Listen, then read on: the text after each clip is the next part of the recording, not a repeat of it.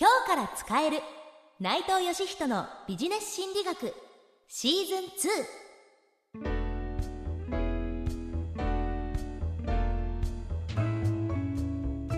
2こんにちは。ナビゲーターの南雲のぞみです。このシーズンでは遊び心を持ちながら学べる心理学をテーマに今日から使ってみたくなる心理学をお伝えしていきます。そしてそんな遊び心のある心理学を教えてくれるのはこの方です。心理学者の内藤義人です。内藤先生よろしくお願いします。よろしくお願いします。では早速行ってみましょう。第6回のテーマは自信をつけたい時の心理学です。まずはこちらのスキットをお聞きください。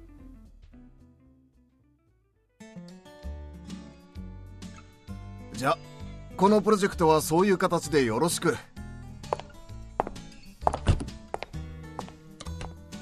いや無理こんなの絶対無理だよ。いきなり大きいプロジェクト任されちゃったね。でもあなたならやれるって。私もサポートするし。全然自信ないですよ。来週大勢の前でプレゼンしなきゃいけないって話ですし。私人前で話すのも全然ダメだし。うーん。やれば絶対できる子なんだけどな。どうやって自信持たせたらいいかな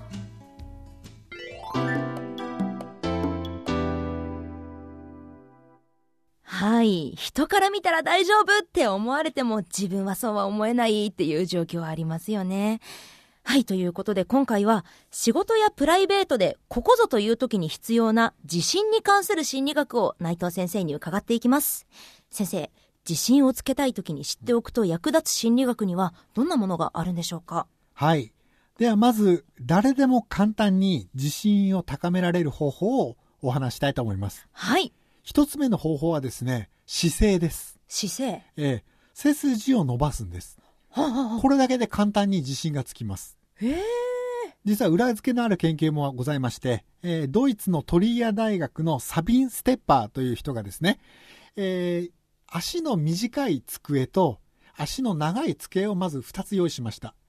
えー足が短い机で座るときっていうのはどうしてもこうせ背中を丸めると言いますか、ええ。えー猫背の姿勢でまあ座るわけですけれども、椅子が足が高い机に座った人というのは、自然にこう背筋を伸ばさないとですね、えーいけないなるわけですね。そういうことで、こう、うまくこう実験条件を作りまして、猫背のグループと背筋を伸ばすグループというのを作りまして、で、心理テストを受けてもらったんですね。ほうで、この、その結果、背筋を伸ばして心理テストを受けてもらったグループの方が、実はですね、自信を高く評価したんです。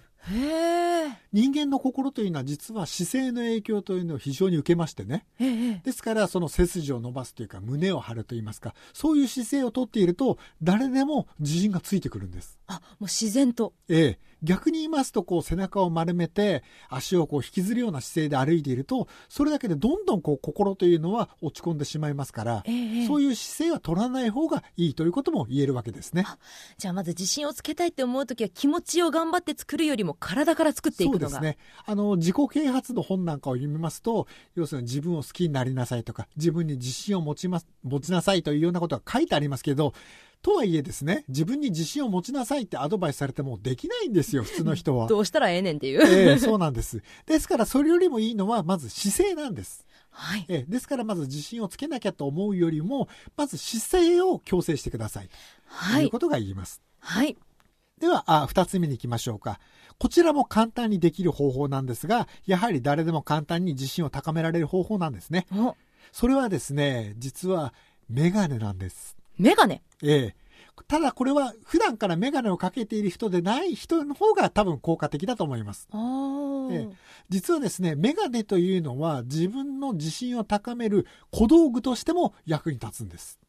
なるほどアイテム的なそうですね。えーそういうことで、えー使ってみるのはどうでしょうかということもで、あの、実は心理学的に明らかにされておりまして、えニュージーランドにあるワイカト大学のポール・ハミドという心理学者の先生が、えーメガネをかけた条件とメガネを外してもらった条件で、こう自分にこう自信をこう感じるかどうかというのも判断した。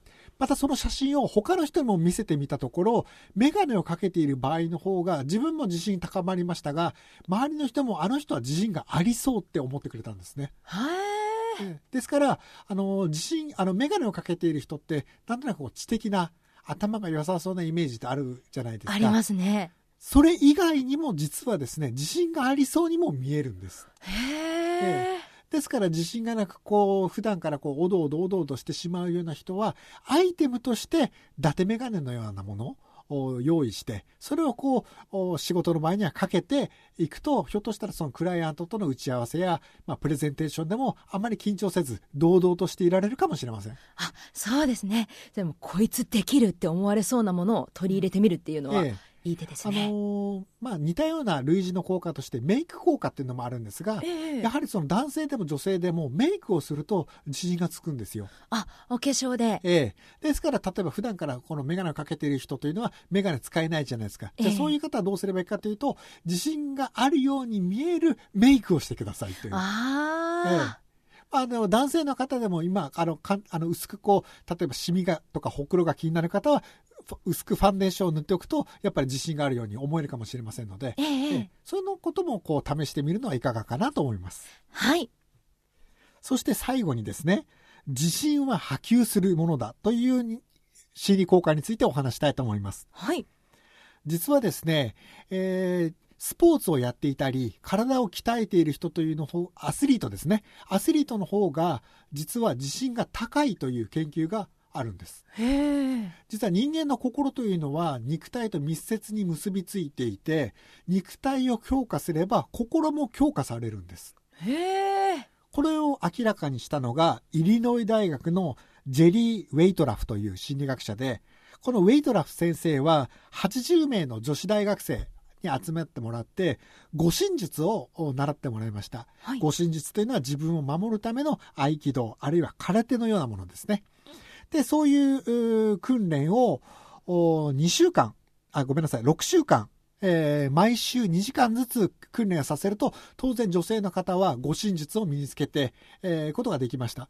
で、その一方で、それだけでなく、護身術を学ぶと、なぜか自分自身に対する自信まで高くなったんですよ。あ、もう、自分は強くなったからっていう。ええそうですね。だから肉体的に評価されると、心の方もついでにというか波及的に強くなるということが明らかにされたんですね。ああ、じゃあもう一番あの、最初にお話しいただいた背筋を伸ばすと自信が高まるっていうのも、本当体と精神でつながってるんですね。そうですね。非常にこう似ているかもしれませんね。ですから、例えばさ、心を強くしようと思っても、それは難しいですけれども、例えば毎日筋トレしよう。だったらできるじゃないですか。ええですから、心を強くしたいのであれば、まずは日々の毎日の筋トレからし してみるのはどうでしょうかということが心理学的にアドバイスできるわけです。そうですね。自信を持ちたければ、まず筋トレから始めましょう。はい。はい。ということで、今回も3つの心理学をご紹介いただきました。まとめますと、まず1つ目。自信を高めたいときは、背筋をちゃんと伸ばす。2つ目。他人から自信がありそうに見える装いをすると、自分でも自信があると思い込める。そして3つ目。肉体的な自信をつけると全般的な自信に波及する。というわけで、自信に関する心理学を伺っていきました。内藤先生、ありがとうございました。ありがとうございました。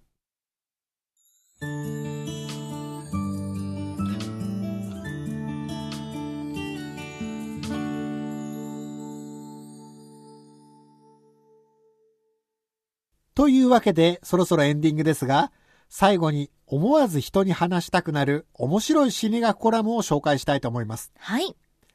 今回お話しするのは、性差、男女差についてお話しします。はい。実はですね、人間のその自信を調べてみると、男の子と女の子では、男の方が自信家であるということが分かってるんですね。逆に言うと、女性はあまりその自信を持ちにくいということが明らかにされているんです。はい。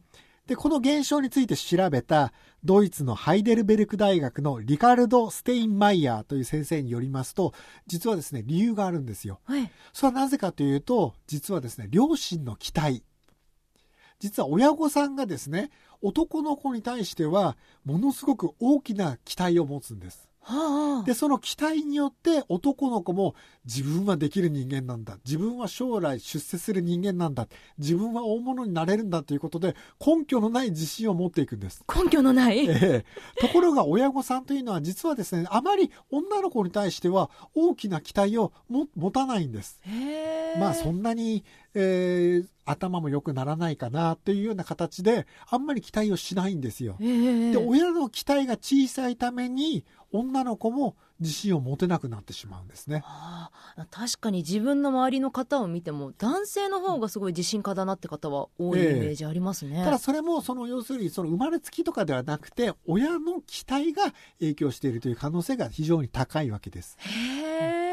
実は教育心理学の分野ではピグマリオン効果と呼ばれる心理現象が明らかにされているんですがええピグマリオン効果というのはどういう効果かというと期待効果とも呼ばれておりまして相手からの期待に人間というのは反映その相手の期待に応じた形で自己像というものを作り始めるんですね。はいはい。ですから、ものすごくこの、例えば上司とか経営者にお前は将来伸びるぞって期待を持ってもらうと、そういう方というのは実際伸びていくんですよ。ああ確かに。ええところがお前はみたいなダメ人間だなっていう形で言われていると、本当にその人はどんどんダメな社員になってしまうんです。ああ。ですから良い上司というのは、もう嘘でもいい期待をかけて、どんどんその部下や後輩を伸ばしていけるのがいい上司。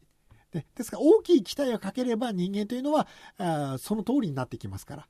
例えばですから今回は地震についてのお話でしたけれども、あの、例えば自分の友達、あるいは恋人、あるいは配偶者に、えー自分のことをもっと褒めてとお願いして、僕にもっと期待してということをお願いしてみるのもいい作戦かもしれませんね。そうですね。人から褒められてる、認められてるって思ったらもっと頑張ろうともそうですね。そういう思いますしね。形で、えー自分をこう伸ばしていくこともできます。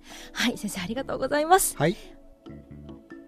というわけで、今回は自信をつけたい時の心理学を学んでいきました。ちょっと自分に自信がないという方、自信をつけたいと思った時には、今日のお話を思い出してみてください。ナビゲーターは、南雲のぞみ。スキット出演は、長坂風花、真田芽衣、石橋優、そして、内藤義人でした。